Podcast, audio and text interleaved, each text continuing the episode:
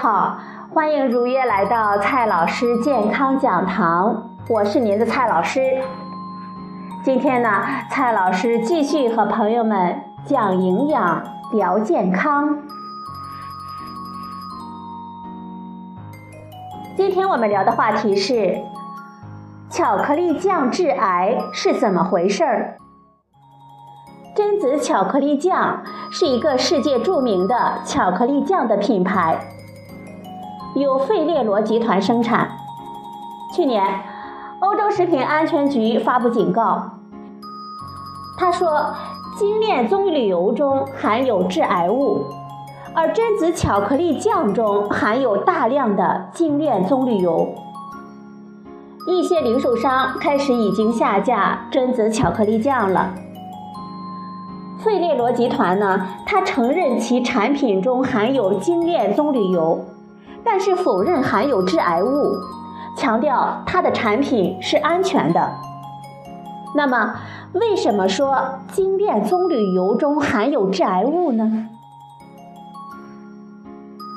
棕榈油是来自于棕榈树的植物油，在东南亚有着悠久的食用历史。但是，粗制的棕榈油中含有很多的杂质。风味、口感和加工性能都受到了很大的影响。在现代食品工业中，我们需要进行精炼，从而得到精炼棕榈油以及各种衍生的产品。精炼的过程中，通常要经过两百摄氏度的高温的处理。这个过程呢，会产生一些副产物：缩水甘油脂肪酸酯。三氯丙二醇、二氯丙二醇是最被关注的三种。缩水甘油脂肪酸酯会水解成缩水甘油，而缩水甘油具有遗传毒性和致癌性。欧洲食品安全局认为，基于目前的科学数据，我们没有办法找出不增加健康风险的摄入量。也就是说呢，只要它存在。就会带来健康的风险，含量的多少只是决定风险的大小，而不存在安全摄入量。基于他们的评估，婴儿奶粉中的缩水甘油尤其值得关注，而缩水甘油的摄入量在平均水平的年轻人以及摄入量高的其他年龄阶段的人群都会有不可忽略的健康的风险。此外，三氯丙二醇的含量呢也不可忽视。世界卫生组织为它设定的安全的摄入量是每天每公斤体重不超过两微克，而欧盟的标准呢则是零点八微克。欧洲食品安全局的评估结果是，欧洲婴儿、幼儿、儿童的摄入量都高于这个标准，所以呢应该引起关注。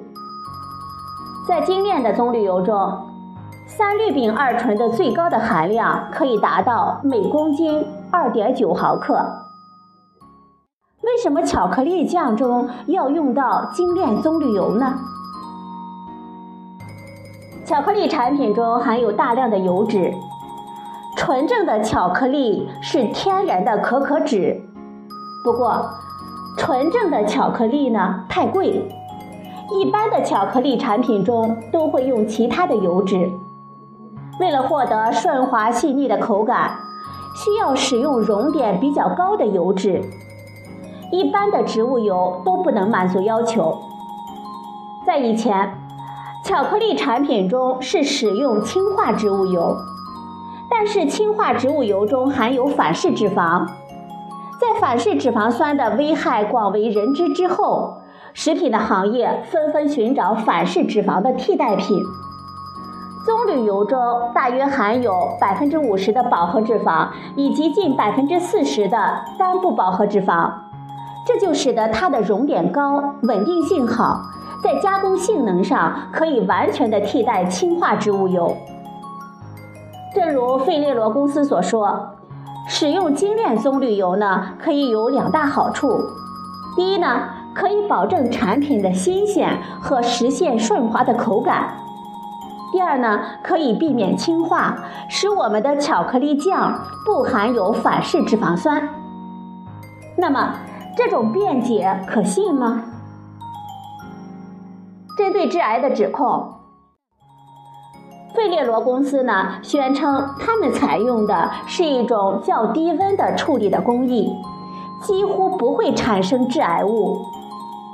这种工艺呢，虽然比普通的手法会多花费百分之二十，但是能够保证产生缩水甘油脂肪酸酯的水平相当之低，甚至无法用仪器检出。在理论上，这是可能的。不管是缩水甘油脂肪酸酯，还是三氯丙二醇的含量，这两者呢，都是加工中的副产物。通过改进工艺，的确有可能降低。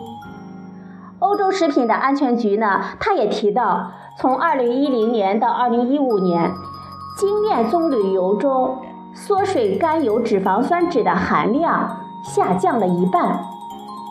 不过，这只是说有可能做到。费列罗公司是不是真正的做到了？还需要权威的机构提供检测的结果来确定。其实呀，比榛子巧克力酱更值得关注的是食物中的棕榈油。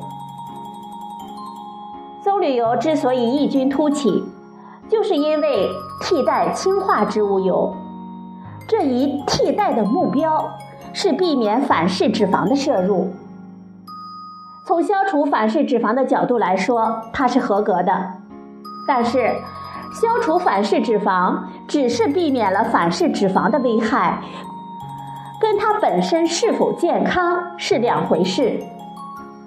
美国国家卫生研究院和农业部组织的一项研究表明，用棕榈油来代替氢化植物油，并不意味着更安全。他们还把这个结论放在了他们的官网上。巧克力酱只是含有精炼棕榈油中众多食物中的一种。对于很多我们中国的消费者，巧克力酱不是常规的食品，甚至我们很少接触。但是，棕榈油在中国的用量一点儿都不少。前几年的进口量呢，超过了六百万吨。二零一六年有所下降，也在五百万吨以上。